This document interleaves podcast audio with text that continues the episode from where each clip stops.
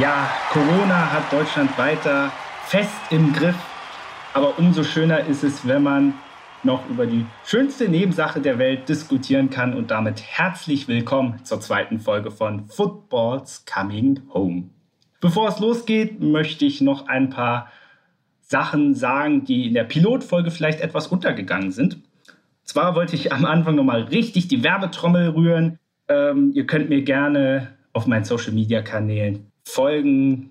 Und zwar Fußballfilme und mehr heißt das Ganze. Ich habe auch eine Blogseite, die ist in jedem Social-Media-Kanal verlinkt. Da findet ihr unterschiedliche Beiträge. Ich schreibe sehr viel über Fußball, aber wie es der Name auch sagt, über andere Themen, politische Themen. Wenn ihr daran Interesse habt, schaut gerne mal vorbei. Und wir können natürlich auch bei Twitter, Facebook und Instagram miteinander über die verschiedenen Themen diskutieren. Darüber würde ich mich sehr freuen. So, dann wollte ich euch vorweg natürlich noch sagen, wie es in den nächsten Wochen mit dem Podcast weitergeht. Wir haben uns jetzt dazu entschlossen, alle zwei Wochen am Sonntagabend aufzuzeichnen, während das 18 Uhr Spiel läuft. Ich sehe es auch gerade vor mir, Frankfurt gegen Schalke. Ich kann euch sagen, es gab zwei riesige Chancen für Frankfurt. Also die Schalker stehen jetzt schon sehr unter Druck.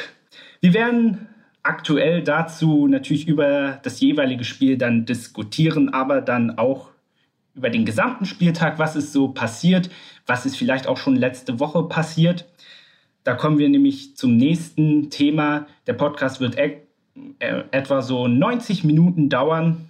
Ist vielleicht sehr viel, aber wenn man bedenkt, dass ja in zwei Wochen immer sehr viel passieren kann, ähm, brauchen wir einfach die 90 Minuten. Und zum anderen habt ihr dann auch 14 Tage Zeit, den Podcast komplett durchzuarbeiten. Das hat ja auch was Gutes. So, genug der Vorrede. Jetzt komme ich zu meinem Gast und ihr kennt ihn bereits aus der Pilotfolge. Hallo Benny. Guten Tag. Ähm, eine Sache muss ich noch sagen, nämlich die Pilotfolge haben wir ja zusammen aufgezeichnet. Jetzt ist es so, dass ich wegen der Ausbildung natürlich zurück nach Erfurt gefahren bin. Das heißt, ich bin hier bei mir zu Hause. Benny ist in Berlin. Wir sind, sehen uns per Skype und ja, meine erste Frage, Benny, wie geht's dir? Hat's in Berlin auch so schön geschneit? Ja, wahrscheinlich nicht so schön wie bei dir, aber hier hat's auch morgendlich geschneit. Die schöne weiße Landschaft ist in Berlin zwar nicht vorhanden, aber es hat, hat geschneit. Mir geht's super. Naja, aber das ist ja bei mir auch so. Also geschneit hat's das ganze Wochenende regelmäßig, aber es ist halt auch sehr schnell wieder geschmolzen. Ja, zumal ja auch nie wirklich eine dicke Schneeschicht lag. Ja. So ein leichter Bodenbelag. Aber immerhin, es schneit, also gefühlt schneit es mehr als die letzten Jahre. Es ist, es ist ein Fortschritt, definitiv. Vielleicht haben wir irgendwann mal wieder weiße Weihnachten. Irgendwann. Ja, Weihnachten ist ja jetzt eher vorbei. Aber schauen wir, schauen wir im nächsten Jahr mal. Genau, ähm, aber wir wollen euch mal sagen, was wir heute besprechen. Und zwar, wir gehen durch jedes Spiel durch aber wir schauen auch heute mal auf die internationalen Top-Ligen. Das haben wir in der Pilotfolge vernachlässigt. Dafür lassen wir heute die zweite Bundesliga mal links liegen. Ich denke, das ist auch in Ordnung. Wie gesagt, dann in zwei Wochen wieder mehr zur zweiten Bundesliga. So, Benny, dann wollen wir, wollen wir einfach mal starten. Jawohl, legen wir los. Super, wir beginnen mit unserem Live-Spiel Frankfurt gegen Schalke. Viel Spaß. Frankfurt gegen Schalke. Zum Auftakt in unserer Live-Sendung kann man ja sagen, denke ich, eigentlich kein schlechtes Spiel, oder? Ja, na rein von den Namen der Teams nicht. Vom Tabellarischen würde ich es nicht gerade als, als Leckerbissen bezeichnen. Ja, tabellarisch nicht, aber auch in der Vorbereitung ist mir aufgefallen, man kann unheimlich viel über die Teams sagen, weil wir fangen mal mit Schalke an und wir beziehen es auch mal auf die letzte Woche. Benny, Sie haben den Tasmania-Rekord nicht eingestellt. Es, es war sensationell. Also du hast die Freude in ganz Berlin mitbekommen. Jeder war froh, diesen Rekord auf, aufrecht zu erhalten. Nein. Also ja, Schalke hat gewonnen, hat stark gespielt, gut gewonnen. Langsam mache ich mir bei Hoffenheim echt Sorgen. Da werden wir noch äh, zu kommen. Die waren ja gestern auch im Einsatz und das Spiel ja, war ja auch wenig erbaulich. Aber da kommen wir noch zu. Auf jeden Fall, äh, Schalke hat einen neuen Wunderstürmer, der spielt auch von Anfang an heute wieder. Matthew Hoppe. Der Wahnsinn, Benny. Drei Tore. Ja, kommt so ein bisschen aus dem Nix, war ja in der Regionalliga bei Schalke nicht gesetzt. Hat da auch nicht viel geknipst und plötzlich klappt es in der Bundesliga. Obwohl er natürlich auch durchaus die körperliche Statur hat. Aber das muss ja nichts heißen. Aber trotzdem sehr beeindruckend und ich hatte den, den Eindruck, dass die Schalker ihm hinterher ein Denkmal bauen wollten. Ja, na, die Freude war natürlich riesig. Ich meine, wenn du 30 Spiele lang nicht gewinnst und dann plötzlich kommt, ja, mehr oder weniger No-Name und knallt dir da drei Dinger rein. Dass da die Freude groß ist, ist zu verstehen. Was man aber auch nicht vergessen darf, die drei Vorlagen von Amin Arif. Ja, und dann. Plus das Tor. Richtig, das wollte ich auch gerade sagen. Und ich möchte mal kurz einhaken, nämlich gerade eine riesige Chance für Eintracht Frankfurt eine Ecke getreten von Younes, der Kopfball von Martin Hinteregger an den Pfosten. Ich bin mir nicht mal sicher, ob, ja, Fährmann war da sogar noch mit der Hand dran, sonst wäre er wahrscheinlich drin gewesen. Also jetzt die dritte große Möglichkeit für die Eintracht und äh, ja, Königsblau. Wir haben sie gerade gelobt, aber jetzt schon in arge Bedrängnis. Den Nachschuss kann man aber auch mal ein bisschen, bisschen besser aufs Tor bringen, als ihn überhaupt nicht aufs Tor zu bringen. Ja, das ist wohl wahr. Kommen wir mal wieder zurück äh, zu Schalke letzte Woche. Die Freude war ja nicht nur in Gelsenkirchen groß, sondern auch in Turin. Ich nehme an, du hast die Freude von West McKenney gesehen. Es ist einfach schön zu sehen. Er spielt ja mittlerweile bei Juve und da auch nicht ganz unerfolgreich. Aber schön, wie sich ein ehemaliger Schalke noch so sehr über den Sieg der ehemaligen Kollegen freut. Ja, man sieht ja jetzt auch mit dem, mit dem Comeback von Serg Kolasinac und dem möglichen Comeback von Klaas-Jan Hunteler, dass Schalke für Spieler schon was Besonderes ist, dass sie auch nach dem Abschied immer noch im Kopf Schalker bleiben. Und sowas sieht man immer gern. Warum hast du mir jetzt diese Pointe weggenommen? Weil ich deine Gedanken lesen kann. Ja, das ist, das ist möglich. Wir kennen uns einfach viel zu, wir kennen uns einfach viel zu gut. Aber ja, du hast es schon angesprochen. Klaas-Jan Hünteler, Kolasinac, Rafinha soll ja auch im Gespräch sein von den Bayern. Wir als Bayern-Fans kennen ihn sehr gut. Ah, also, ich habe da so ein bisschen die Sorge, nicht, dass die Spatzen auf der Felddienstarena jetzt schon wieder die Champions League-Hymne trällern. Das wären ja absolute Megatransfers. Also Kolasinac ist ja schon da. Aber Hünteler und dann noch Rafinha. Verrückt. Ja, na, es wären vielleicht Megatransfers vor fünf Jahren gewesen. Das muss man aber halt auch sagen. Huntela ist kein Stammspieler bei Ajax. Klar, er trifft das Tor noch, hat er letztens jetzt wieder gezeigt, aber er ist jetzt kein, kein Topstürmer mehr. Der Rafinha ist gleich, der spielt in Griechenland mittlerweile. Es, es ist nicht mehr dasselbe, wie es mal war. Und da würde ich mal als Schalker die Gedanken machen, ob das jetzt die richtigen Zeichen sind, nur Altstars wiederzuholen, nur weil sie mal gut waren. Aber wenn sie wiederum so gut wären, könnte die sich Schalke wahrscheinlich auch gar nicht leisten. Ja, natürlich nicht. Meine Schalke hat kein, kein großes Budget, nicht viel Geld auf dem Konto durch wirtschaftlich unfassbare Arbeit. Negativ gesehen.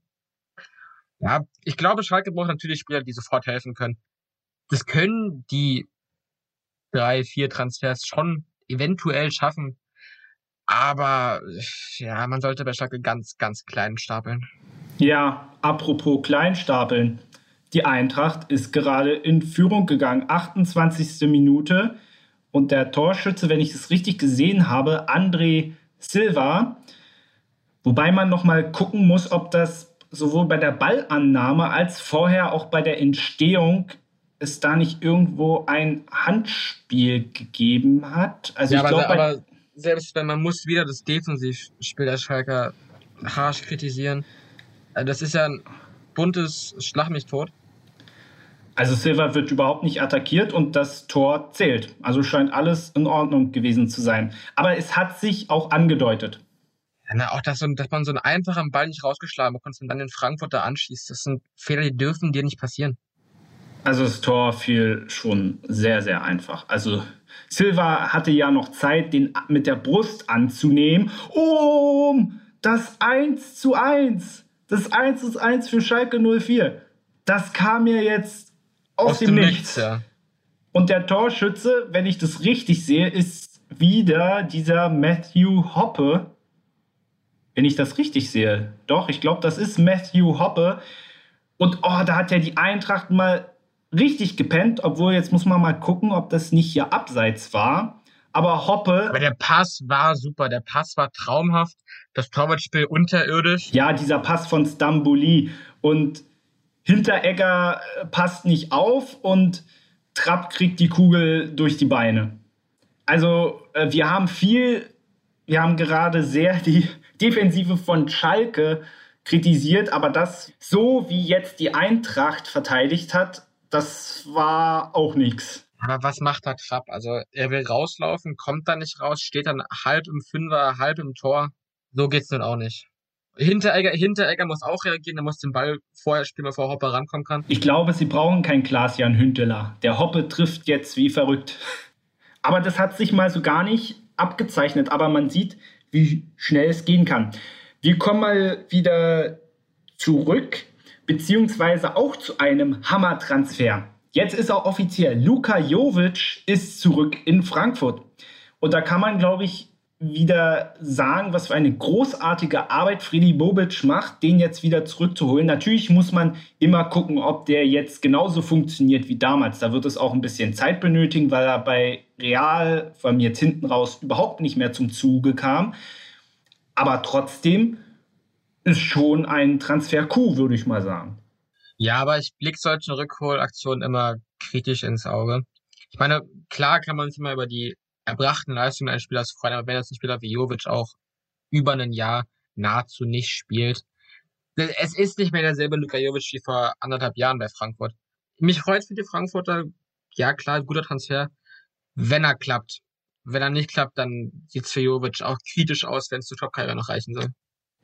Ja, aber ich bin da auch sehr gespannt drauf, wie er sich entwickelt. Aber ich denke mal, auch so mit diesem Umfeld, ich glaube, dass das durchaus funktionieren kann. Ist ja jetzt erstmal nur bis zum Sommer ausgeliehen. Aber schauen wir mal, wie es da weitergeht. Eine Sache, die wir bei diesem Spiel trotzdem noch besprechen müssen, ist, dass Eintracht Frankfurt-Kapitän David Abraham gerade sein letztes ja, Karrierespiel, kann man ja sogar sagen, bestreitet. 34 Jahre alt und als ich mich mal so ein bisschen mit seiner Karriere beschäftigt habe, der hat ja auch durchaus den ein oder anderen Pott geholt. Natürlich 2018 der Höhepunkt Pokalsieger mit der Eintracht, aber auch schon vorher äh, Schweizer Cup-Sieger, Schweizer Meister mit dem FC Basel geworden und 2005, Benny, halte ich fest, U20 Weltmeister mit Argentinien. Das glaubt man gar nicht. Aber er hat es möglich gemacht. Gibt es für dich eine Sache, mit der du David Abraham verbindest? Irgendwas. Er war ja sehr lange in der Bundesliga, hat ja vor Frankfurt auch bei Hoffenheim gespielt. Ich weiß eine Sache und ich sehe es schon im Bildschirm dir. Ich glaube, wir meinen dasselbe. Der Schubser. Der legendäre Schubser. Der Rempler äh, gegen Christian Streich. Ja, ich, ich glaube, da, da wird man ihn noch lange in Erinnerung behalten. Aber auch positiv. Ich meine, er war lange in der Bundesliga aktiv. Ganze sieben Jahre, acht Jahre fast. Deswegen, das ist schon ein gestandener Spieler gewesen, der jetzt äh, zum CA Huracan wechselt in den argentinischen Amateurfußball. Ein Top-Transfer für die. Ja. Kann man, glaube ich, kann man, glaube ich, so sagen. Also ich kann sagen, nicht nur, weil er mein Namensvetter ist, ja, deswegen finde ich ihn super sympathisch, aber er wird der Bundesliga auf jeden Fall fehlen hat aktuell für die Eintracht fünf Tore gemacht und sieben Vorlagen gegeben. Wer weiß, ob vielleicht jetzt gegen Schalke noch was hinzukommt. Das wäre ja großartig und sozusagen ein wunderschönes Ende. Aber ich denke, er freut sich auch, wenn die Frankfurter heute einfach das Spiel gewinnen. Definitiv. So, dann wollen wir mal weitergehen. Und zwar, wir analysieren den Spieltag.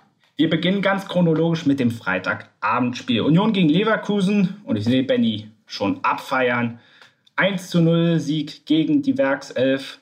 Ja, war ein schönes Geschenk für Urs Fischer, der sein 50. Bundesligaspiel gefeiert hat, also Jubiläum.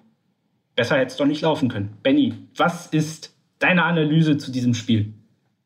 Ja, es, es war ein ausgeglichenes Spiel, klar. Also die Leverkusen hatten mehr Ballbesitz und waren allgemein, ich würde sagen, aktiver. Trotzdem war es ein sehr ausgeglichenes Spiel. Ein Unentschieden wäre in meinen Augen auch vollkommen okay gewesen, aber über drei Punkte freue ich mich natürlich. Aber insgesamt hatte Union auch schon die besseren Chancen. Die deutlicheren Chancen. Also Chancen, es gab wenige Chancen auf beiden Seiten, Aber wenn es dann mal wirklich gefährlich wurde, dann eher vom Tor der Leverkusener her.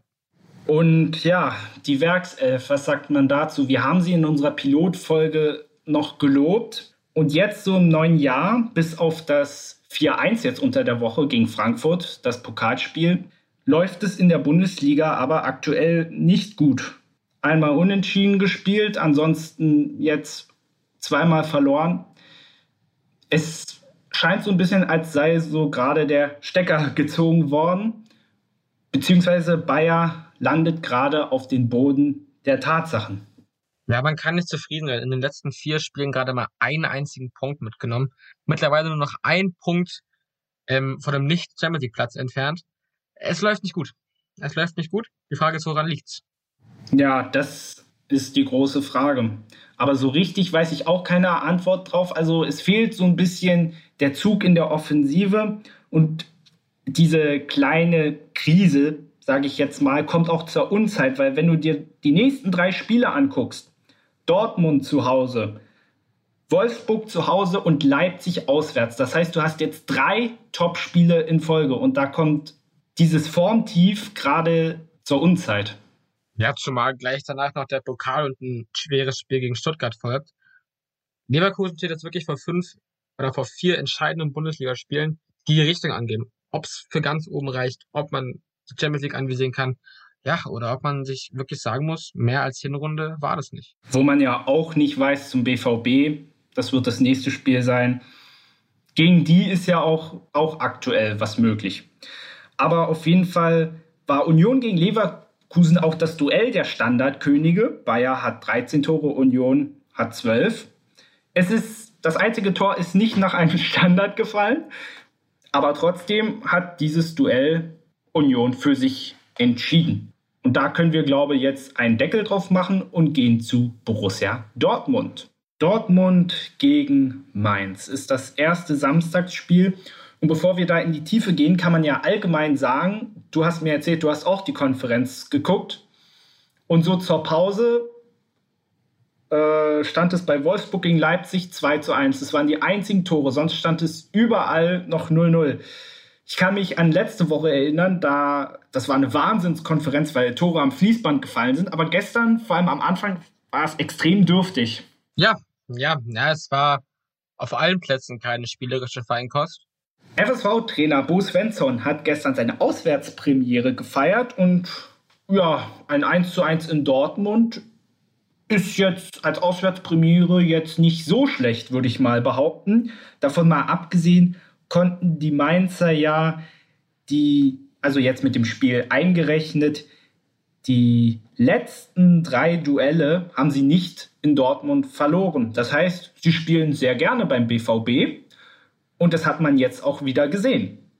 Ja, ja, ich, ich, der Punkt ist natürlich schön für die Mainzer. Ich würde ihn trotzdem nicht überbewerten, weil zum einen war das spielerisch unterirdisch, das war ganz schwach.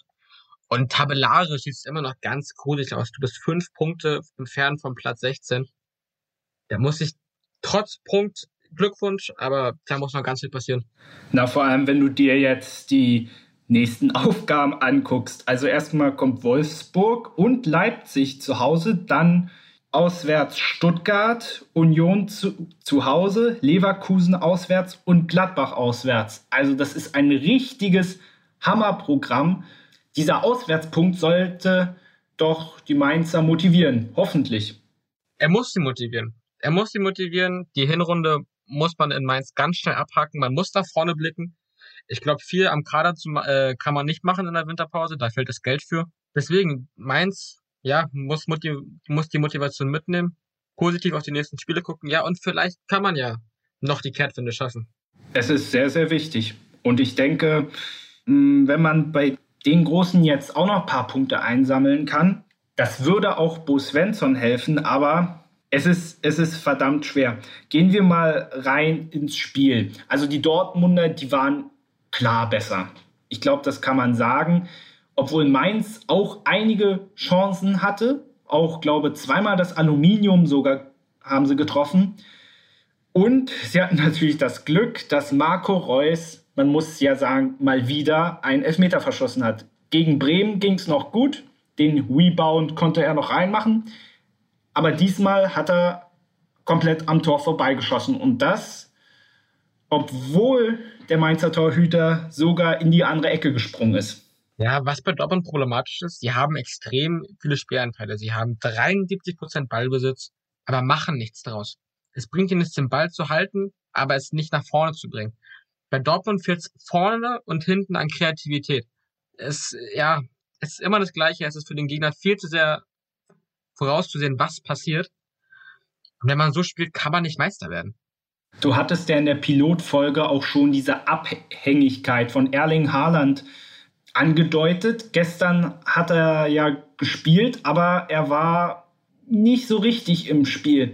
Das, das ist aber auch eine Sache, die man ihm nicht vorwerfen kann. Ganz einfach, weil er ja noch ein ganz junger Spieler ist. Und er wird seine Formtiefs auch haben. Nur weil er ja jetzt in einem Spiel mal nicht getroffen hat, heißt er ja auch nicht automatisch, dass er jetzt schon im Formtief ist. Aber ich glaube, die Dortmunder unterschätzen so ein bisschen, was passiert, wenn Haaland mal nicht trifft, beziehungsweise er verletzt ist. Das war ja in den letzten Wochen der Fall. Nur es kann ja auch mal sein, wenn Haaland spielt, dass er auch mal eine Zeit lang nicht so gut drauf ist. Das kann ja durchaus passieren, gerade bei so einem jungen Spieler. Und ich glaube, das haben die Dortmunder nicht so auf dem Schirm. Vielleicht auch wegen der Tatsache, dass Haaland am Anfang voll eingeschlagen hat. Ja, Dortmund ist extrem abhängig von ihm. Das steht da außer Frage, das haben wir auch schon mehrmals besprochen. Was beim BVB ja, spannend ist, sie haben zusammen mit Union und Stuttgart die zweitbeste Offensive der Liga. Aber sobald Haaland, der Schlüsselspieler, nicht funktioniert, geht gar nichts. Egal wer, egal mit wem, nach vorne geht nichts. Haaland war blass und die ganze Offensive war ebenfalls blass. Ja, es wird sehr interessant sein, wie es äh, beim BVB weitergeht. Wie gesagt, jetzt ist ja auch englische Woche in der Bundesliga. Das heißt, Topspiel gegen Leverkusen hatte ich ja schon angesprochen. Das wird richtungsweisend sein. Definitiv, ja. Ja, zumal es ja auch ein direktes Duell ist. Es geht um die Champions League Plätze. Könnte spannend werden. Hm, kann ich dir nur zustimmen.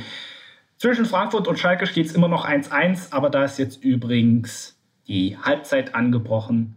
Deshalb 15 Minuten ganz relaxed Pause.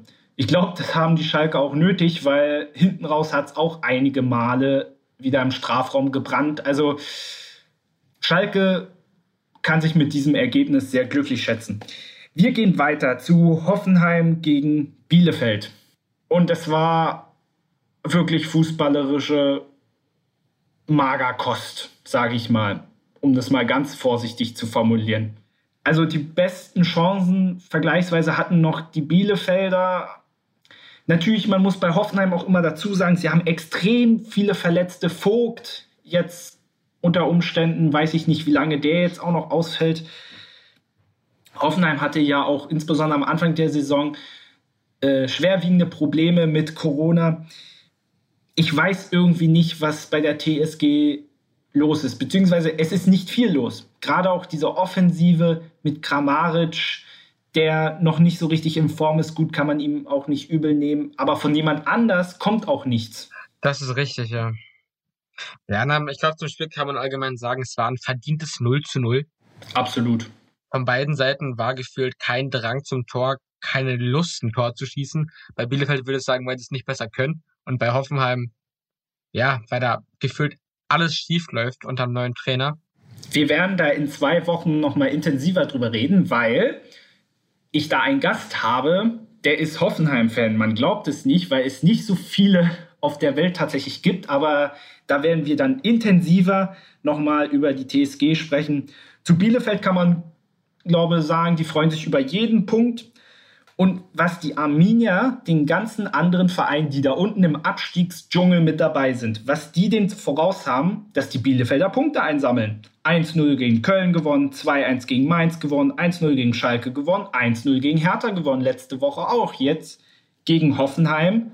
Hoffenheim ist jetzt kein Abstiegskandidat direkt, aber auch wieder ein Punkt geholt.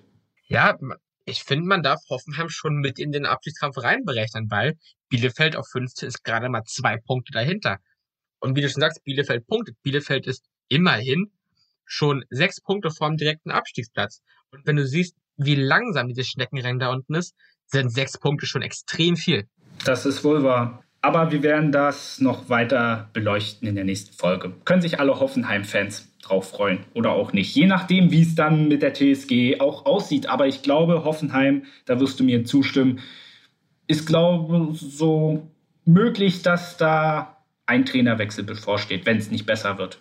Da haben wir einen heißen Stuhl. Hoffenheim auch, ich glaube, wir haben nicht drüber geredet in der Pilotfolge, aber eine der größten Enttäuschungen der Saison. Ja, kann man so sagen. So, wir gehen zum wohl, ja, kann man sagen, unterhaltsamsten Spiel von gestern Nachmittag, Wolfsburg gegen Leipzig. Und da habe ich mal was Interessantes rausgesucht, nämlich Wout Weghorst hat ja insgesamt elf Tore und alle RB-Stürmer zusammen, also ich zähle dazu Paulsen, Forsberg, Sörlot und Kluivert, haben insgesamt nur neun. Alleine Paulsen hat vier Tore und weißt du, wer ebenfalls vier Tore hat? Angelino. Ich habe mir da so gestern so ein bisschen die Frage gestellt, weil auch gestern zum Beispiel wieder Orban und Mukele zum Beispiel die Tore gemacht haben, kein Stürmer, ob Leipzig hinten raus vielleicht auch so ein Stürmer fehlt, wie Timo Werner. Das sollte ja Sirlot eigentlich sein. Aber der funktioniert aktuell noch nicht so gut. Wie siehst du das? Ja, er ist noch ein anderer Typ Stürmer. Er ist auch schnell, aber er ist halt groß, er ist körperstark. Er ist kein Timo Werner, das wusste man wahrscheinlich auch schon im Vorhinein bei Leipzig. Aber man kann ihn noch nicht so richtig bedienen. Ich muss ehrlich sagen, von dem Transfer war ich von Anfang an nicht angetan, weil er ja schon mal in der Top-Liga spielte. Er war bereits in der Premier League, konnte da überhaupt nicht Fuß fassen, ist dann zurück in die Türkei gewechselt und da ging es wieder gut da. Ich weiß nicht, ob er für die Top-Ligen gemacht ist.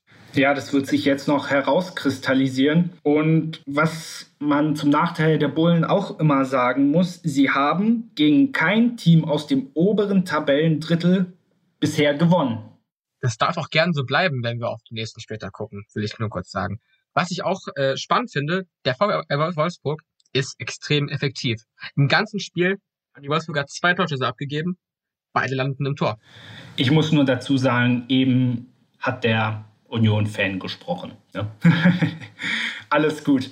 Ähm, ja, die Wölfe, die sind schon extrem effektiv, aber ich meine, die haben ja auch quasi ein Tier im Sturm stehen, wenn ich das mal so sagen darf. Wechhorst ähm, ist für mich ein großartiger Stürmer. Definitiv. Es ist einfach eine, eine Naturgewalt, wenn du dir diesen Körper anguckst. Der Mann ist groß, schwer, trotzdem schnell. Super Stürmer. Wir gehen zum nächsten highlight-armen Spiel, nämlich Köln gegen Hertha. Da kann man dazu sagen, dass in der zweiten Halbzeit Hertha einige gute Möglichkeiten hatte, waren auch nicht sehr viele. Aber ach, das war schon sehr dürftig. Aber ich habe es mir im Vorhinein auch schon gedacht ich sag dir mal noch so eine Statistik, der FC in den letzten fünf Spielen ohne Tor, das war zuletzt September 2017 der Fall und anschließend sind sie abgestiegen. Ich hoffe, alle Köln-Fans haben jetzt mal kurz weggehört, aber Statistiken gibt es ja auf der anderen Seite auch nicht umsonst und von Köln kam insbesondere in der Offensive gar nichts. Vielleicht lag es auch an der Aufstellung. Die hast du bestimmt auch gesehen, dass du da im Sturmzentrum gespielt hast. Ich meine, du hast einen Anthony Modest auf der Bank sitzen. Gut, der ist nicht in besonders guter Form, aber inwiefern kommt Markus Gistol auf die Idee, André Duda in den Sturm zu stellen? Ja, ich glaube, man hat doch gesehen, wie schlecht das funktioniert hat. Köln mit gerade mal einem Torschuss in 90 Minuten, das ist viel zu wenig. Klar, es fehlt Sebastian Andersson, der Top-Stürmer. Aber trotzdem, ich weiß nicht, ob da was, oder ob da was mit der Kaderplanung so schief ging, dass du nur einen Stürmer hast, den du vertraust. Aber Duda im Sturm kann und darf keine Lösung sein. Ja. 80. Spielminute gab es noch eine ja, Aufregerszene. Und zwar ein Handspiel von Bono. Und du weißt ja, wie es ist. Wir werden nachher beim Bayern-Freiburg-Spiel auch nochmal über Handspiel diskutieren. Es ist so eine nervige Regel. Äh, was sagst du dazu? Ich meine, äh, die Hand ist ganz klar draußen, aber er kriegt den Ball von seinem Mitspieler an die Hand aus kurzer Distanz. Es gab keinen Elfmeter. Ja, es ist schwer. Die Regel ist einfach total undurchsichtig. Ich glaube, mich als Hertha-Fan würde es aufregen, wenn ich dafür keinen Handelfmeter bekomme. Aber ich glaube, in dem Moment, in dem es auf dem Platz nicht pfeift, reicht es nicht als klare Fehlentscheidung, um den Videoschiedsrichter einzuschalten. Ja, sehe ich auch so. Aber mich würde es auch aufregen, gebe ich zu. So, Bremen gegen Augsburg, da sah es auch lange Zeit nach viel Stückwerk aus, aber am Ende haben sich die Bremer durchgesetzt, haben sich so ein bisschen aus dem Abstiegskampf, ich will nicht sagen verabschiedet, aber zumindest haben sie eine kleine Lücke geschaffen und sind vor allem nur noch ein Punkt hinter dem FC Augsburg, den sie ja geschlagen haben. Ja, man hat sich einen schönen Puffer geschaffen. Es sind das mittlerweile schon sechs Punkte auf Köln, auf Platz 16. Ich glaube, Werder kann zufrieden sein, wenn man die Rückrunde ruhig zu Ende spielt, es am Ende auf einem Mittelfeldplatz sein lässt und eventuell nächstes Jahr ein neuer Trainer angreifen darf. Aber du hast schon gesehen, auch bei Florian Kohfeldt, wie viel Druck da gestern abgefallen ist. Man hat, glaube ich, in Bremen wieder so ein bisschen angefangen zu zittern. Ja, na, ich finde es eh kritisch, dass Kohfeldt noch im Amt ist. Na, man hat in Bremen nicht den Ernst der Lage erkannt. Ich meine, Werder spielt schlecht, Werder ist letzte Saison fast abgestiegen. Trotzdem blieb Kohfeldt im Amt. Das war von, also fand ich von Anfang an ein Fehler. Und auch gestern, da muss wieder sagen, das war spielerisch nicht doll. Klar, Augsburg auch nicht. Augsburg hatte keinen einzigen Torabschluss. Aber gegen einen anderen, gegen einen anderen spielstärkeren Gegner, diese kein einziges Tor. Also ich glaube, wir müssen das von der letzten Saison jetzt nicht nochmal wiederholen. Ich weiß, was du meinst. Ich fand es auch ungewöhnlich dass sie weiterhin an Kofeld festgehalten haben. Auf der anderen Seite, natürlich, es geht am Ende nicht um Sympathie, trotzdem fand ich es sympathisch und sie haben es am Ende geschafft. Und jetzt geht es ja zumindest leicht bergauf. Aber auch ähm, das ist immer alles auch mit Vorsicht zu genießen. Bei Werder geht's bergauf und bei Augsburg geht's bergab. Die haben stark angefangen und jetzt lassen sie immer mehr Punkte liegen, Punkte auch dumm liegen. Wenn du gegen Werder Bremen chancenlos bist, läuft da auch ganz viel falsch. Torwart Gikiewicz hat ja auch nach dem, nach dem Spiel angesprochen, dass die meisten Spieler mit Lächeln über den Platz gelaufen sind. Das habe ich auch gelesen, ja. Genau, genau. Ja, eigentlich sagt man das ja bei Dortmund, aber vielleicht hat man doch einfach ein Mentalitätsproblem in Augsburg. Das werden wir in den nächsten Wochen auch noch sehen. Wir kommen zum Abendspiel Stuttgart gegen Mönchengladbach. Das ging am Ende 2 zu 2 aus. Und dieses Spiel ging vor allem mit sehr viel Diskussion zu Ende. Das Gute ist, dass in ein paar Wochen diese beiden Mannschaften im Pokal wieder aufeinandertreffen, wo es dann eine Entscheidung geben wird. Definitiv. Aber ich denke, man kann sagen, dieses Spiel war ausgeglichen. Es gab viele Torchancen. Aber wir springen mal vor zur entscheidenden Szene. 93. Minute war das, glaube ich. 96. Minute. Sogar 96. Minute. So lange Nachspielzeit gab es. Benze Baini umarmt Kalajdzic, der geht daraufhin zu Boden. Brüch gibt, glaube ich, noch kein Elfmeter, wird dann an den, in die Review Area zitiert und zeigt nach Ansicht der Bilder auf den Punkt. Jetzt deine Meinung dazu. Ja, ich, bin da ganz bei Jonas Hofmann, der auch nach dem Special meinte, wie kann das sein? Also das, das geht gar nicht. Zumal Brüch hat ja auch nach dem Spiel mehr oder weniger seinen Fehler zugegeben ja, es, es war kein Elfmeter. Kalajdzic wird da von seinem eigenen Mann umgetreten. Es, natürlich war es von Benze bei ihnen nicht schlau, die Arme da irgendwie rumzulegen, aber dass es kein Elfmeter war, dürfte jedem bewusst sein. Und dass du da den Schiedsrichter auch, nur, auch noch auf die Idee kommst, den Schiedsrichter an die Videowand zu rufen, ist in meinen Augen eine Frechheit. Wieso ist das eine Frechheit? Also das müsstest du mir mal erklären, weil ähm, der Videoschiedsrichter ist da für klare, eindeutige Fehlentscheidung. Ach, das meinst du. Das ist im Leben keine klare Fehlentscheidung. Ich muss auch dazu sagen, das ist wahrscheinlich dann wieder Interpretation wieder von jedem Schiedsrichter selbst. Viviana Steinhaus hat das anders gesehen. Aber, und das hast du ja schon angesprochen, was Brüch gesagt hat, sie hat dem Referee nicht auf das ja, Foulspiel von Anton am eigenen Mitspieler hat sie nicht darauf hingewiesen. Das war ja letztendlich irgendwo mit der entscheidende Kontakt. Und das wundert mich ehrlich gesagt, weil das Brüch nicht direkt äh, danach guckt. Finde ich, kann man ihm nicht vorwerfen, weil für solche Sachen ist der Videoschiedsrichter da, dass der vor, zurückspult und da auch nach unten guckt und nicht nur schaut, was oben passiert. Ich, ich, bin, ich bin ehrlich, prinzipiell bin ich ein Fan vom Videoschiedsrichter. Ich finde, der macht den Sport fairer, aber nicht, wenn es so ist. Wenn der VAR das nicht sieht, den Grund des Fallens nicht sieht, dann ist er nutzlos. So wie er da benutzt wurde, ist er nutzlos. In dem Falle ja, kann ich dir nur zustimmen. Natürlich hast du auch angesprochen, der Ärger bei Gladbach hinterher sehr groß. Aber wie gesagt, es gibt ja in ein paar Wochen das Duell im Pokal. Bei Frankfurt gegen Schalke läuft übrigens die zweite Halbzeit, aber noch ist nichts Spannendes passiert. Und Luka Jovic hat sich warm gemacht. Kommt er heute vielleicht noch zum Einsatz? Ihr seid live dabei. Möglicherweise. Ihr wisst es bereits. ja, aber ihr seid live dabei, wenn er vielleicht ins Spiel kommt. Schauen wir mal. Wir gehen indessen weiter zum Spiel, was gerade mal ja, gut zwei Stunden her ist. Bayern gegen Freiburg. Und in diesem Zuge sprechen wir natürlich auch über das Pokal aus. Benny, was meinst du? Wie sollen wir anfangen? Erst über das Spiel reden und dann mit dem Pokal aus kombinieren oder doch lieber erst Pokal aus und dann, wie hättest du es gerne? Ich glaube, es macht mehr Sinn, chronologisch vorzugehen und beim vorhergeschehenen Pokalspiel anzufangen? Ja, also erstmal kann man einen ganz ehrlichen Glückwunsch an Holstein Kiel und nicht nur sagen, dass es so, wie es ja häufig ist, wenn jemand gegen ein, eine große Mannschaft ein halbwegs gutes Ergebnis rausholt, da sagt man ja oft immer auch, ja, gutes Spiel. Aber von den Kielern, es war wirklich ein gutes Spiel. Man hat diesen Klassenunterschied, vor allem in der Verlängerung, fand ich, hat man nicht wirklich gesehen. Nein, auf, auf gar keinen Fall. Meine, man muss jetzt nichts vormachen. Das 2-2 war mehr als glücklich, dass er sich da selber anköpft.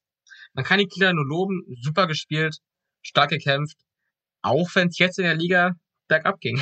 Ja, heute gegen den KSC 3-2 verloren, glaube ich. Ne? Richtig, richtig. Aber trotzdem, wir bleiben mal beim, äh, beim Pokalspiel. Und ein Problem, das die Bayern im Prinzip auch schon seit Wochen beschäftigt, die Schnittstelle.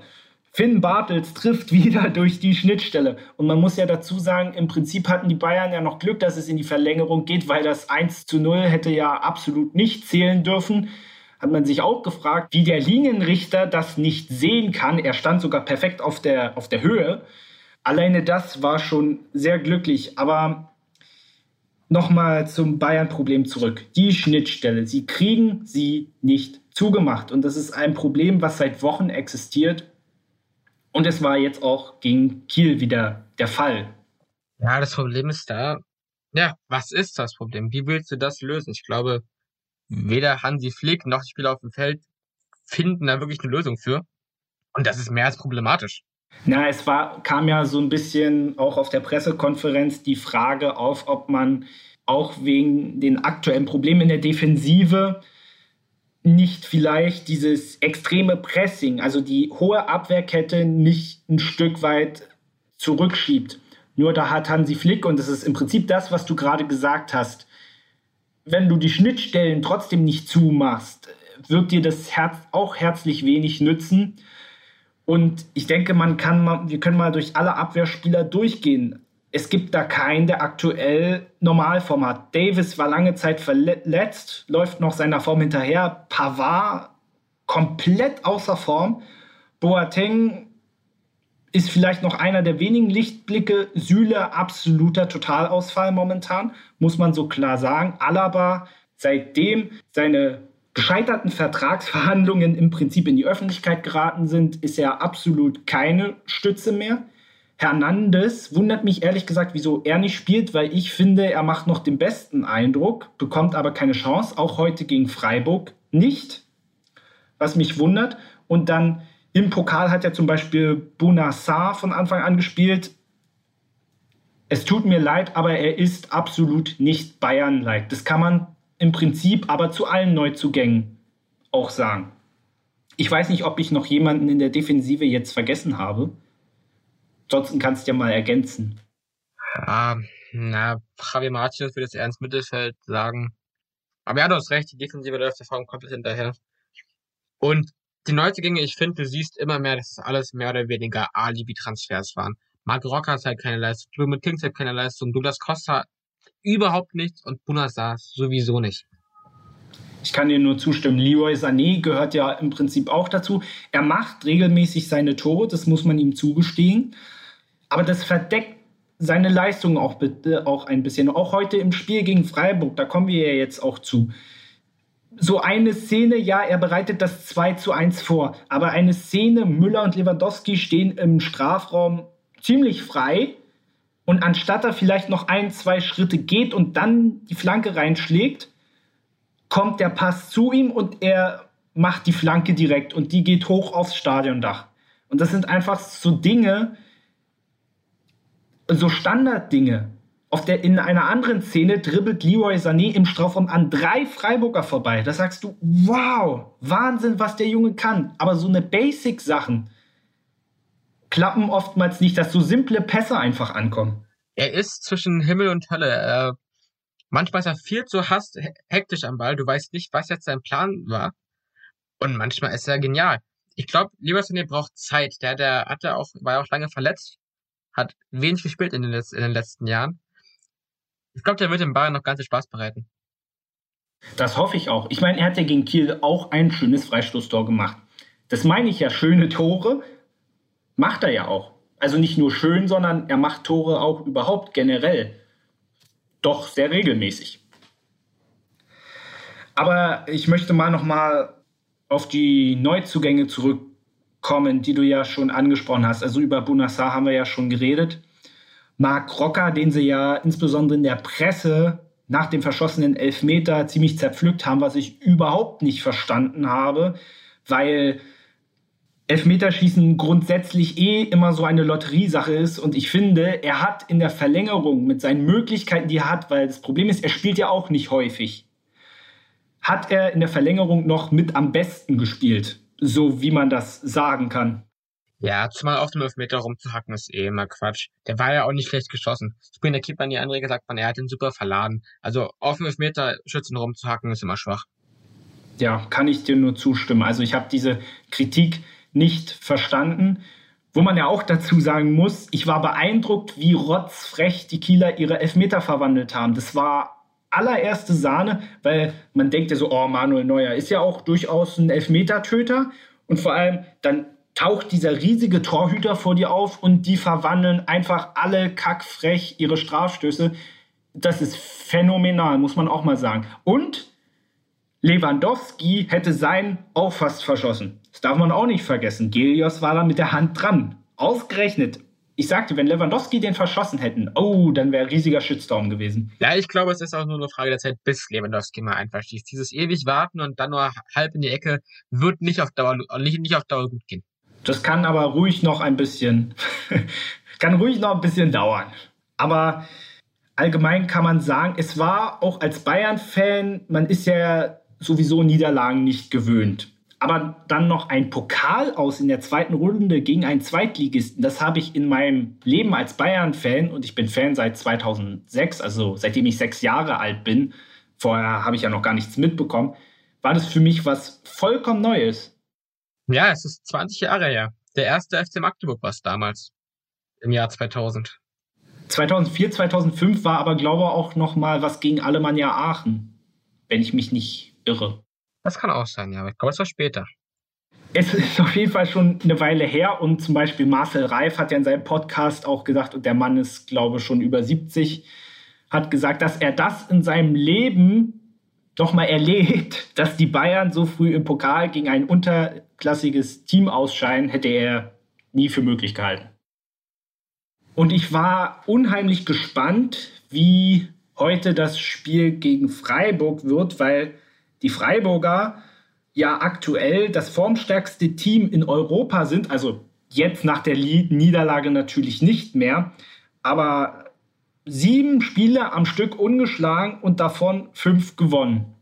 Und heute auch sehr knapp und am Ende kann man auch sagen, ein bisschen unglücklich verloren. Natürlich hatten die Bayern die klar besseren Chancen und hätten das Ding schon früher zumachen müssen. Aber 90. Minute Nils Petersen mit der riesigen Chance die Latte rettet. Glück für die Bayern. Aber es war am Ende wiederum auch verdient, muss man auch dazu sagen. Es, es war ein hochverdienter Sieg. Ich finde, man, man schwankt immer, erst recht bei Bayern, immer leicht zu sagen, dass es unverdient war, dass der, dass der Underdog es verdient hätte. Obwohl es nicht der Fall war. Wenn ich mir jetzt ja auch angucke, die beiden hatten 60% Ballbesitz. Von Freiburg kamen gerade mal zwei Schüsse aufs Tor. Es war mehr als verdient. Da kann ich dir nur zustimmen. Trotzdem auch hier, sie haben von Anfang an sehr viel Druck gemacht, standen, fand ich, in der Defensive auch eigentlich relativ gut, aber am Ende dann auch noch nach einer Standardsituation, wo Davis, äh, ich weiß nicht, was er da gemacht hat, er hat nichts gemacht, das war genau das Problem. Und ich glaube, das wäre den Bayern fast um die Ohren geflogen, dass sie nicht das zweite Tor nachgelegt haben, zunächst. Zumal die Abwehr immer wackelig wirkt. Selbst wenn man jetzt wie gegen Freiburg ein defensiv akzeptabel Spiel hatte, es wirkt immer wackelig, es wirkt nicht sicher. Dieser Zusammenhalt aus der letzten Saison fehlt einfach. Ja, so dieses mir san mir Gefühl oder das füreinander abrackern, das fehlt momentan. Aber wahrscheinlich muss man sich das auch ein Stück weit wieder erarbeiten und je mehr die Erfolge kommen, umso gefestigter wird ja das Ganze auch wieder. Selbst wenn die Bayern, um jetzt mal einen Abschluss zu finden, heute unentschieden gespielt oder verloren hätten, wären sie trotzdem am Ende Tabellenführer gewesen, weil die Konkurrenz wieder gepatzt hat. Das war ja letzte Woche auch der Fall. Ist das wieder ein Beweis, dass die Bundesliga, selbst wenn sie die Chance bekommt, dann einfach nicht zuschlägt? Ja, das, das ist immer spannend. Alle beschweren immer über eine langweilige Bundesliga, die Dominanz der Bayern und so weiter. Aber prinzipiell ist es nicht Bayern schuld. Wenn du dir anguckst, wie Leipzig, Leverkusen, die beiden Topverfolger haben beide in den letzten zwei Wochen gerade mal einen Punkt geholt. Selbst wenn Bayern patzt, nutzt es keiner. Deswegen die, Bundesliga, ja, vielleicht ist sie langweilig, aber das ist nicht die Bayern schuld, sondern die unfassbar schwachen Verfolger beziehungsweise dass sie jetzt aktuell wieder in so einem Formtief sind, jetzt wo die Bayern auch gerade mal ihre Schwierigkeiten haben. Aber es wird nicht ausgenutzt. Das ist ehrlich gesagt für mich auch immer ein großes Rätsel, weil vor allem dann nach dem Saisonende dann in überall debattiert wird, oh, die Bundesliga ist ja so langweilig. In den letzten Jahren war es ja immer sehr ähnlich, dass die Bayern ihre Schwächephasen hatten und Hansi Flick hat ja wiederum auch gesagt, er dachte, dass diese Phase bereits im November kommt. Da hat er ja gesagt, zum Glück haben sie diese Phase, da ging es ja schon los, vor allem so mit den Schwierigkeiten in der Abwehr, das haben sie aber noch ganz gut hingebogen. Aber jetzt, jetzt war es mal soweit. Holstein Kiel hat es im Pokal ausgenutzt, aber die Liga insgesamt konnte daraus keinen Profit schlagen. Na, jetzt stehen die Bayern nach 60 Spieltagen wieder mit vier Punkten vorne. Sie werden die Hinrunde wieder als Meister beenden. Ja. Ich denke, am Ende wird es auch so bleiben, dass der FC Bayern ganz oben steht. Das ist auch mein Tipp. Aber spannend ist es ja nach wie vor und sie sind auf jeden und Fall. Und Luka Jovic wird jetzt gerade eingewechselt. Na, endlich ist er wieder zurück in der Bundesliga. Da werden wir jetzt ganz genau drauf schauen. Und somit haben wir jetzt die Bundesliga soweit ausgiebig bearbeitet. Und wir kommen zu den internationalen Top-Ligen.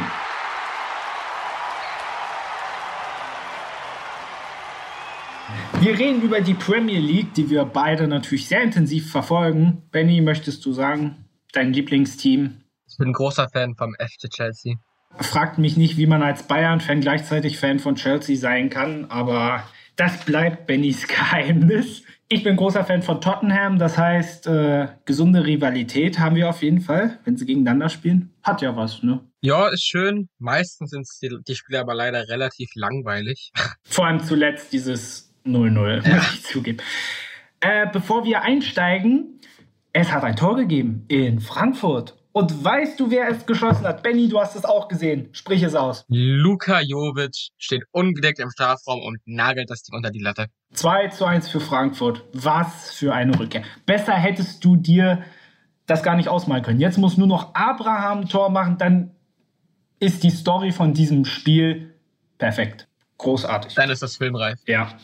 Wir fangen an mit Manchester United. Gerade ist das Topspiel zu Ende gegangen gegen Liverpool 0 zu 0 am Ende. Und bei United, ja, verlief der Saisonstart eigentlich nicht so gut. Da hat der Trainerstuhl auch ein bisschen gewackelt. Und in der Champions League ist man ja sogar ausgeschieden, spielt jetzt in der Europa League. Aber sie sind Tabellenführer. Benny, was sagt man dazu? Also zwei komplett unterschiedliche Seiten. Jetzt haben sie die Möglichkeit, nach 2012, 2013 mal wieder Meister zu werden. Jetzt schon über die Meisterschaft zu reden, finde ich ein bisschen sehr früh. Aber man muss sagen, ich meine, aus den letzten fünf Spielen hat man vier Siege geholt. Das ist überragend. Auch wenn man sich überlegt, was in den letzten Jahren bei United Chief ging, auf was auf dem Trainerstuhl immer wieder für Diskussionen herrschen. Es ist stark, es ist für mich sehr überraschend. Ich habe United vor der Saison nicht mal annähernd ganz oben gesehen. Mal gucken, ob sie die Form beibehalten können. Das hätte ich auch nicht gedacht. Vor allem, weil sie den letzten Meistertitel, unter welchen Trainer haben sie den natürlich geholt? Unter Alex Ferguson. Sir Alex Ferguson, die United-Legende schlechthin. Und jetzt könnte es unter Ole Gunnar Solskjaer vielleicht klappen. Aber, wie du gesagt hast, die Saison ist noch ganz lang. Aber United hat sich auf jeden Fall gefangen. Anders sieht es hingegen bei Liverpool aus, die gerade so ein bisschen im Formtief sind. Und es ging vor allem so am Boxing Day los mit dem 1-1 gegen West Brom, dann kam 0-0 gegen Newcastle. Letzte Woche Montag, beziehungsweise eigentlich diese Woche Montag, eine 1-0 Niederlage in Southampton. Da ist ein bisschen der Wurm drin aktuell. Woran liegt das? Was meinst du? Ja, ich kann es mir nicht erklären. Klar, man kann natürlich die hohe Belastung als, als Ausrede nutzen, aber die haben prinzipiell alle in der Premier League und damit sollte man eigentlich auch klarkommen können, wenn man denn in England aktiv ist. Vielleicht ist bei Liverpool ähnlich wie bei Bayern dieses lange, lange hoch und das dann irgendwann dieses Formteam einfach kommen muss. Ja, das Team wirkt auch einfach. Ich habe mir ja ein paar Spiele angeguckt, auch dieses 1 zu 0 in Southampton. Es wirkt irgendwie auch so ein bisschen satt, dieses Team. Auch so Manet, Salah, Firmino, die ja ein Dreigestirn waren, das war ja unfassbar stellenweise, was die gespielt haben. Und das wirkt irgendwie an vielen Stellen, das ist sicherlich natürlich auch ein Grund wegen der Belastung, aber das wirkt nicht mehr so rund, wie es mal war. Jürgen Klopp hat ja die hohe Belastung ja auch äh, sehr häufig äh, kritisiert auch. Was auch so ein Ding ist, was mir bei Liverpool auffällt, die Transfers stechen nicht. Also ob es letztes Jahr im Winter ein Minamino war, der leistet ja auch überhaupt nichts. Gefühlt ist bei Liverpool auch ganz viel Transfer-Missgeschick passiert. Das kann man, glaube auch, äh, kann man so sagen, ja. Ich glaube, Thiago ist auch noch nicht so der richtige Faktor. Und sie haben natürlich auch äh, große Verletzungssorgen in der, in der Verteidigung, vor allem in der Innenverteidigung. Das ist, kommt natürlich, es kommt alles immer gerade zur Unzeit wie man das, äh, wie wir das vorhin ja auch schon hatten. Spannend dazu. Tatsächlich war die Überlegung, ob man denn nicht den zweiten Torwart Kelleher müsste heißen, als IV aufstellt. Das hat er, das hat er in der Jugend, auch in, auch in den hohen Jugendmannschaften noch oft gespielt. Die Überlegung war da, haben sie nicht gemacht, wäre vielleicht ganz spannend gewesen. Aber um nochmal auf die Transfers äh, zurückzukommen. Diego Jota, guter Spieler, spielt eine gute Saison, aber auch der läuft noch unter den Erwartungen. Man hat für den 45 Millionen überwiesen. Und das spiegelt er nicht wieder. Zumindest, zumindest jetzt aktuell nicht. Also am Anfang hat er eigentlich sehr gut losgelegt, aber jetzt auch so, ich habe ja hier die Spieler angesprochen. Ja, das war auch ein bisschen mau. Und ein Indiz war ja auch ziemlich am Anfang der Saison dieses vernichtende 7 zu 2 gegen Aston Villa. Das war ja auch sozusagen ja, es war irgendwo dann ja auch hinten raus ein Ausrutscher, aber es war schon mal ein Indiz, wie es Liverpool in der Saison ergehen wird, aus meiner Sicht, langfristig. Ich kann mir das bis heute auch noch nicht erklären. Ich weiß nicht, wie das passieren konnte. Ich find's lustig, ich fand's damals lustig. Aber auch nachher, du siehst ja, Aston Villa ist ja auch diese Saison keine Übermacht, jetzt plötzlich oben mitspielen. Aston Villa ist ein Mittelfeldteam. Das bleibt wahrscheinlich eine Sensation, die wir so nicht mehr sehen werden. Aber vergleichbar mit dem Bayern-Pokal aus in Kiel. Ja, oder dem 5 zu 1 letzte Saison. Ja, das wird man so schnell nicht mehr erleben. Das kannst du, äh, da kann ich dir nur zustimmen. Und oh, die nächste große Möglichkeit für Eintracht Frankfurt. Guter Schuss von André Silva. Aber Fährmann war auf dem Posten. Also Schalke muss jetzt dringend aufpassen, es sind nur noch neun Minuten, dass die Hessen das Ding hier nicht frühzeitig klar machen. Sie sind auf dem besten Wege dazu. Gehen wir mal zu deinem Lieblingsverein weiter, dem FC Chelsea. Da kamen ja mitunter auch schon Diskussionen, die ich persönlich auch nicht so verstanden habe, mit Frank, Frank Lampard auf. Ob er der Richtige ist. Er ist ja auch ein Eigengewächs, sage ich mal. Hat lange Zeit da gespielt, große Erfolge gefeiert und jetzt ist er dort der Trainer. Und ja, die Saison kann man sagen, du kannst es besser, noch besser beurteilen als ich. Sehr durchwachsen. Vor allem der Dezember hat den Blues nicht so gut getan, weil sie haben aus sechs Spielen haben sie nur zwei gewonnen, drei sogar verloren. Wie erklärst du gerade diese Probleme, auch diese Kritik, die ja stellenweise an Timo Werner, jetzt unser, unser deutscher Nationalspieler, wie auch Kai Havertz, äh, wie erklärst du diese Kritik, die ja auch gerade aktuell an ihm so laut wird, auch vom Trainer selbst? Ja, ich, ich bin ein großer Fan von Frank Lampard, allein schon wegen der Geschichte und wegen seiner Vergangenheit im Verein. Aber ich muss leider zugeben, die Kritik ist teilweise auch einfach berechtigt. Die Aufstellungen, die er wählt, sind mehr als fragwürdig. Timo Werner findet sich immer wieder auf dem Flügel wieder, was ich nicht verständlich finde. Ich hab's in der, ich verstehe es in der Nationalmannschaft nicht, ich verstehe es bei Chelsea nicht. Timo Werner ist ein Stürmer, da gehört er auch hin. Warum er da oft nicht spielt, verstehe ich nicht. Das gleiche Ding ist in der Innenverteidigung. Du hast mit Fikayo Tomari einen super jungen Spieler, der spielt nicht. Ich weiß nicht, was da ist, der spielt nicht. Stattdessen spielen Saar, Christensen, die beide mehr als wackelig sind, Antonio Rüdiger sowieso. Du hast ein extremes Abwehrproblem. Du fängst dir dumme Tore aus wenig Chancen ja, und vorne. Timo Werner, wenn er dann mal im Sturm ist und wenn er dann mal in Szene gesetzt wird, trifft er das Tor nicht. Woran es liegt, ich kann es mir nicht erklären. Er sagt zwar, ja, die Verteidiger in der Premier League, die sind so groß und schwer. Ja, das halte ich für eine dumme Ausrede.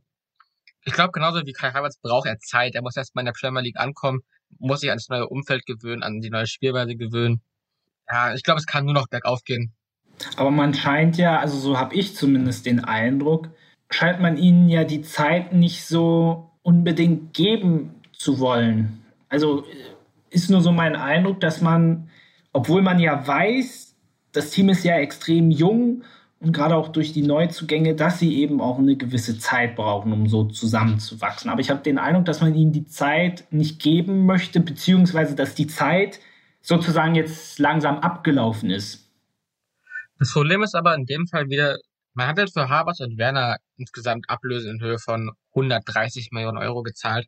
Und der Anspruch vom FC Chelsea ist natürlich ganz oben anzugreifen. Wenn du so eine Summe für zwei Spieler auf den Tisch legst, willst du, dass die funktionieren, dass sie sofort funktionieren und dass sie deinem Team helfen. Das ist aktuell aber nicht der Fall. Und dass da Druck von den Medien kommt, Druck wahrscheinlich auch intern kommt, ist in meinen Augen mehr als verständlich. Ja, ich glaube, man kann es da auch drehen und wenden. Also ich meine, sie haben gestern wenigstens das Spiel gegen Fulham gewonnen. Das hat Tottenham unter der Woche nicht gemacht. Apropos, da kommen wir zum nächsten Thema. Ja, Tottenham und äh, Jose Mourinho, das ist ja eher so mein Part. Ähm, man kann sagen, Tottenham spielt eine, finde eigentlich eine gute Saison und ich denke, es wäre sehr viel mehr möglich gewesen, würde Mourinho endlich mal seine Spielweise überdenken. Und gerade bei sehr vielen Spielen, ich habe mal, hab mal ein paar rausgesucht, gegen Newcastle, gut gegen West Ham ist am Ende 3-3 ausgegangen, aber Newcastle, Crystal Palace, Wolverhampton, Fulham, wenn ich das richtig in Erinnerung habe, die Spiele sind alle 1-1 ausgegangen. Man ist früh in Führung gegangen, hat dann aber relativ spät noch den Ausgleich kassiert. Ich weiß, dass das grundsätzlich Mourinhos Spiel ist. Aber zum Beispiel ein Harry Kane oder Heumingson, die sind in der Torschützenliste der Premier League, sind die, glaube ich, auf Platz 2 und 3. Und das sind die ja nicht umsonst. Das heißt, du hast eine gute Offensive, aber warum legen die Spurs so oft einfach nicht das nächste Tor nach, sondern nach dem 1-0 igeln sie sich hinten ein? Das ist so deine Sichtweise, würde mich als Außenstehender interessieren. Ja, es, es ist nicht schön anzusehen, was da auf dem Platz passiert wie du es schon angesprochen hast, nach dem 1-0 wird da meistens der Bus, der Bus geparkt und das war's. Ich weiß auch nicht, was Mourinho damit, damit bezwecken will. Weil es gibt ja wiederum auch Äh, zum Beispiel am Anfang der Saison gegen Southampton, wo sie 5 oder 6-2 äh, gewonnen haben oder gegen Manchester United haben sie 6-1 gewonnen. Das heißt, du hast ja diese offensive Power. Lass die doch einfach ihr Ding machen. Warum, warum bremst du die aus? Das verstehe ich einfach nicht. Um nochmal kurz in, in unser Live-Spiel Schalke gegen Frankfurt einzusteigen. Ahmed Kutucu hat stolze 10 Sekunden nach seiner Einwechslung die gelbe Karte kassiert. Ein Rekord. Danke für deinen Einwand. Ja, auch ein Problem bei Tottenham, was ich allgemein auch in der Premier League sehe, die Neuzugänge, die einfach nicht funktionieren wollen. Lo Chelsea war schon letztes Jahr da, über den rede ich ja. Regilon klappt, Heuberg klappt. Aber dann Matt Doherty, soweit ich weiß, steht auf dem Abstellgleis. Gareth Bale hat gerade mal 160 Minuten gespielt. Man hat sich da einfach mehr versprochen, oder nicht? Ja, ich, ich denke schon bei Matt Doherty, ja, steht auf dem Abstellgleis. Ich verstehe nicht warum, weil ich finde, seine Leistungen sind jetzt gar nicht so schlecht. Also ich verstehe nicht, warum er nicht mehr so häufig spielt oder vor allem nicht in den entscheidenden Partien. Äh, das müssen wir weiter beobachten. Wir haben schon so viel geredet, dass wir zwei, wir haben noch zwei Team, äh, Top-Teams übrig. Da müssen wir ein bisschen hintermachen.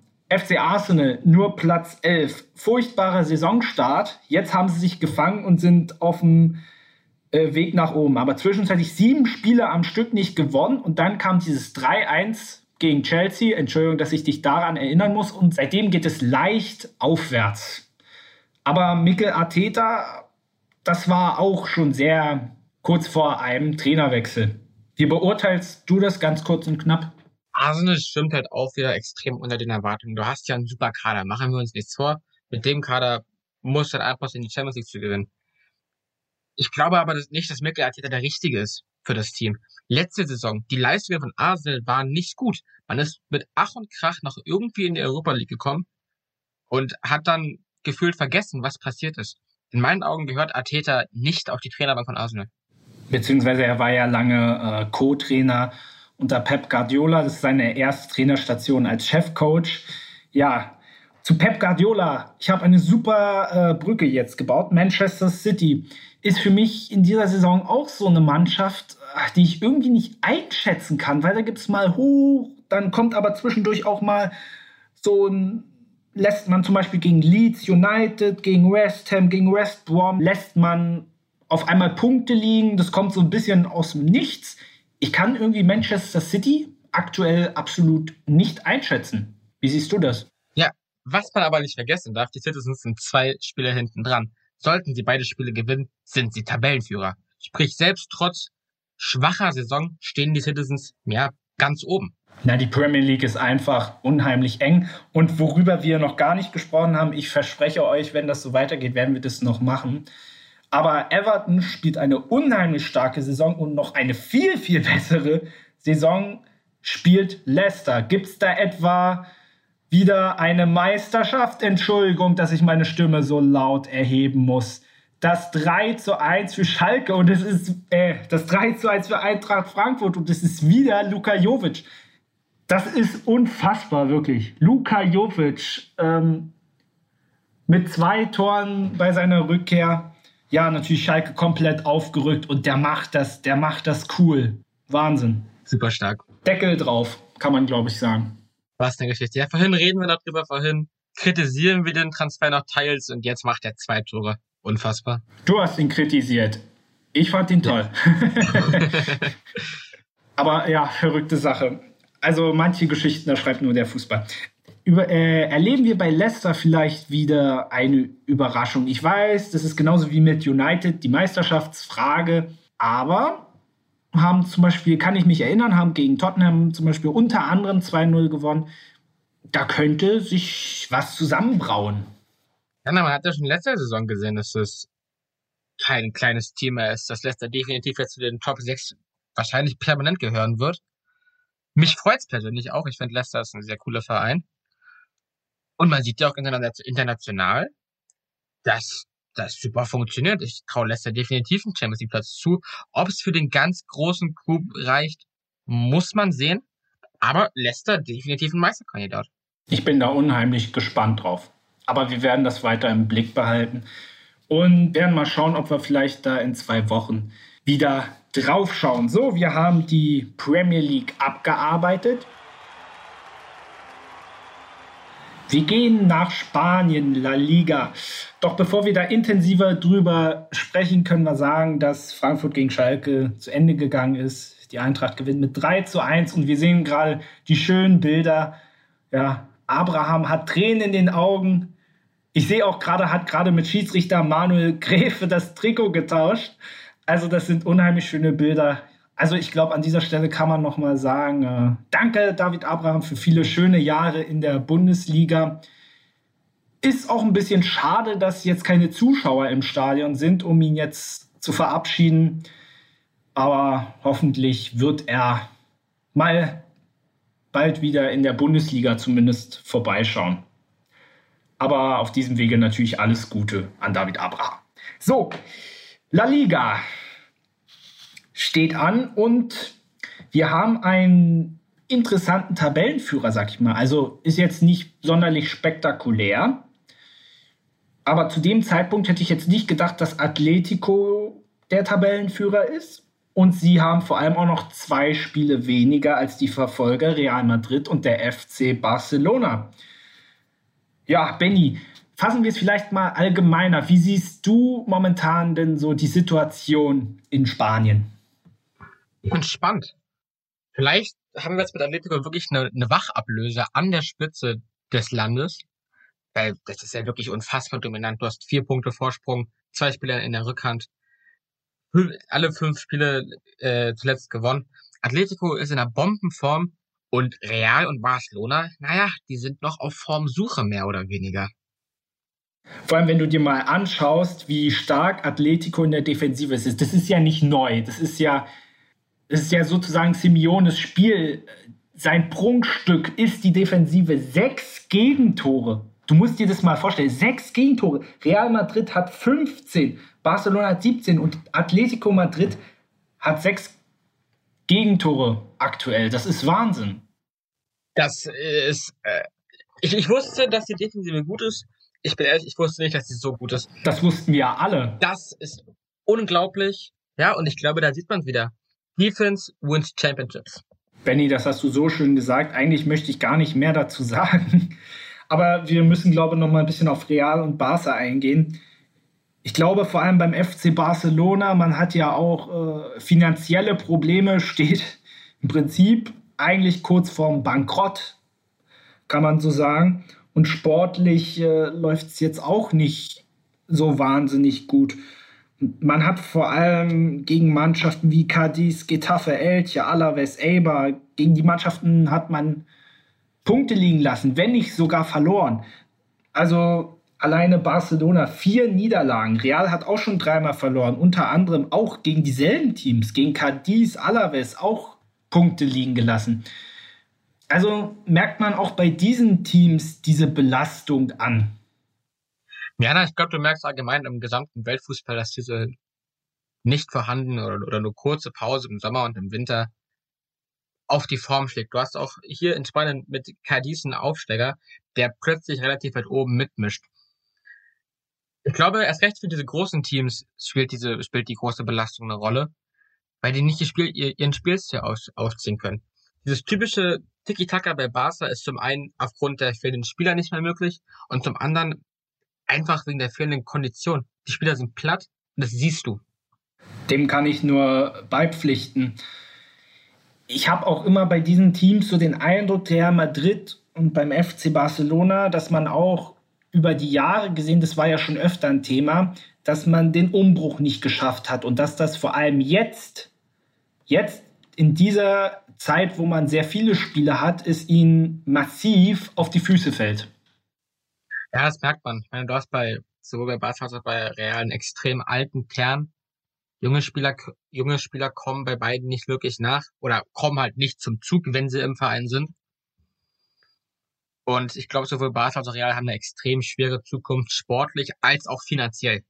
Ja, und Real baut ja vor allem gerade das Bernabeu um.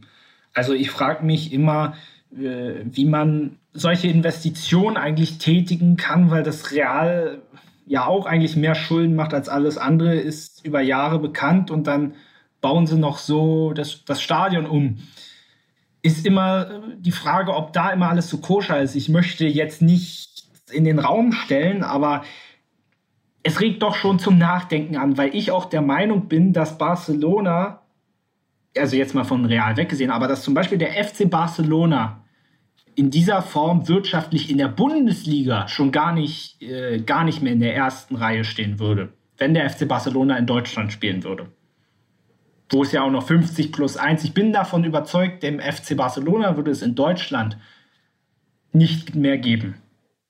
Definitiv. Ich meine, die haben ja, die haben ja Schulden im mehreren hundert Millionen Bereich. Real genauso. Da fragt man sich, wo kommt das Geld her, um ein Stadion auszubauen? Das ist eine sehr gute Frage, die man wahrscheinlich wir als Normalus so gar nicht äh, beantworten können. Aber es ist auf jeden Fall ähm, komisch.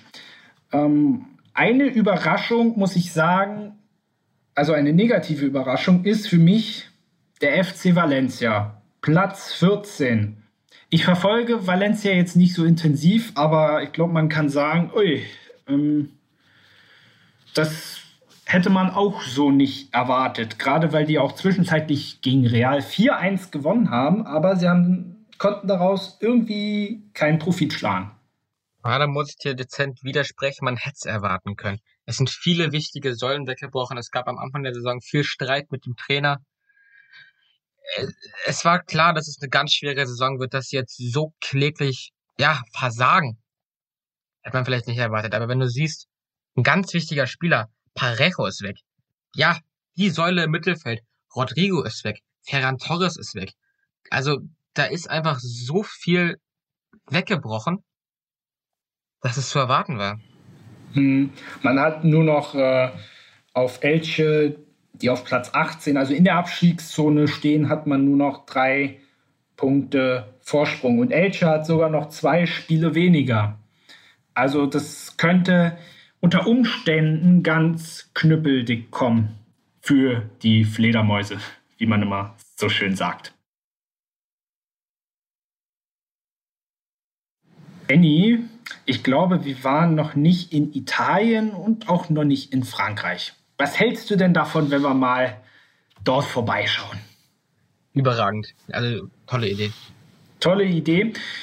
Vor allem in Italien finde ich, ist das eine tolle Idee, weil der Meisterschaftskampf ist so spannend wie lange nicht mehr. Da könnte ja nach sehr vielen Jahren auch endlich mal wieder Juve als Meister gestürzt werden. Davon äh, träumen wir ja in Deutschland alle. Und in Italien könnte das jetzt Realität werden. Ja, Mailand auf Platz 1, Juventus nur auf 5. Klar, die haben noch ein Spiel in der Hinterhand. Aber selbst dann können sie Mailand nicht stürzen ich muss sagen, ich finde es überraschend. Ich habe vor der Saison eigentlich mit einer klaren Juve-Dominanz gerechnet. Aber ich finde es sehr schön, dabei Abwechslung zu sehen. Ich auch. Vor allem heute Abend gibt es dann das Topspiel Inter Mailand gegen Juventus. Also stell mal vor, wenn Inter das gewinnt, dann sind sie, ist ja jetzt schon vier Punkte Unterschied. Gut, Juve noch mit einem Spiel weniger, aber Inter könnte vorerst, wenn sie gewinnen, mit sieben Punkten davonziehen. Ja, und Juve, da kann man dann wahrscheinlich sogar schon von einer kleinen Krise sprechen, wenn man nach 17 Spieltagen gerade mal auf Platz 5 steht. Ich fand es ehrlich gesagt äh, sowieso mutig.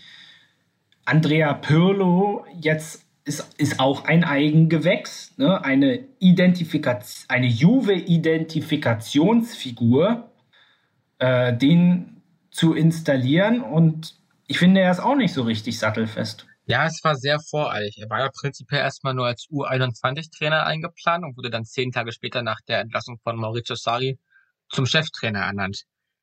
Für mich ist egal, wer er ist, es ist zu früh. Seine erste Trainerstation kann in meinen Augen nicht Juventus sein. Das denke ich auch. Und man sieht auch, dass zum Beispiel Juve auch bei so Mannschaften wie Benevento, Hellas, Verona und Crotone, ja, gerade bei deutlich vermeintlich deutlich schwächeren Teams die Punkte liegen gelassen hat.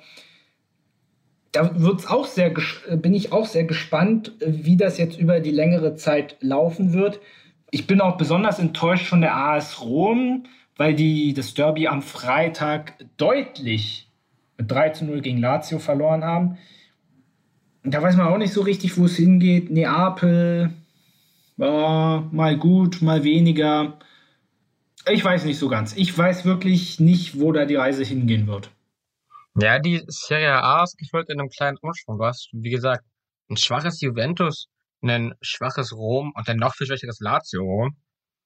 Auch Atalanta kann diese Saison nicht wirklich an die so starken Leistungen anschließen. Es ist da oben alles sehr, sehr eng. Aber aktuell würde ich sagen, AC Mailand ist Tabellenführer und das auch mehr als verdient. Und ich traue den, ich traue auch den ganz großen Wurf zu. Allein schon wegen Slatan Ibrahimovic. Diesen Mann kriegt nicht mal Corona klein. das kann man, ja, denk an seine. Auch schon mit, auch schon mit bereits zehn Saisontoren. Ja, denk immer daran, wenn er sagt, ihr seid nicht Slatan. Slatan kann Corona ab, jeder andere Mensch nicht. Und er hat nicht mal Unrecht wahrscheinlich. Ja, ich würde sagen, die Weste mit einem kleinen Abstecher nach Frankreich. Wenn es unbedingt sein muss, also da ist ja relativ schnell alles erzählt, obwohl wir über PSG, über erst recht über den neuen Trainer Maurizio Pochettino, der mich als Tottenham-Fan natürlich wahnsinnig interessiert, dass er jetzt Trainer von Paris ist, aber auch gerade an Corona erkrankt. Übrigens top aktuell. Ja, bei PSG, die hatten am Anfang auch so ihre Probleme, sind jetzt aber Zweiter und in Schlagdistanz zu Olympique Lyon. Ich glaube, da kann man äh, früher oder später kann man damit rechnen, dass die Hauptstädter dann wieder allen davonfliegen werden. Na, für mich ist äh, Lille die positive Überraschung der Saison. Ich meine, die stehen punktgleich mit Paris an der Spitze. Klar, Lyon noch mit dem Einspiel Hinterhand. Und Monaco ist auch wieder stark. Monaco unter Trainer Nico Kovac hm. auch wieder zur alter Stärke zurückgefunden. Kevin Volland mit überragenden Leistungen in Monaco. Auch da sieht man wahrscheinlich an PSG einfach diese kurze Pause, dieses Champions League Turnier war kräftezerrend und ist immer noch in den Muskeln der Spieler.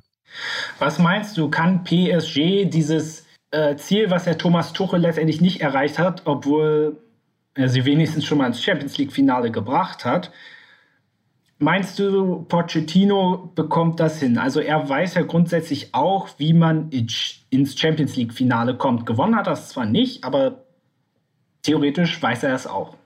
Meinst du, dass es unter ihm gelingt, gerade auch vor dem Hintergrund, dass ja Pochettino ja auch viele Jahre selbst bei PSG gespielt hat? Schwer, schwer. Ich kann mir auch ehrlich gesagt, also wahrscheinlich wird offiziell heißen, ja, ähm, aus sportlichen Gründen ist Tuchel geflogen, aber ich glaube, es war eher der Wille, Pochettino zurückzuholen, als der Wille, Tuchel zu entlassen, was am Ende dazu führte.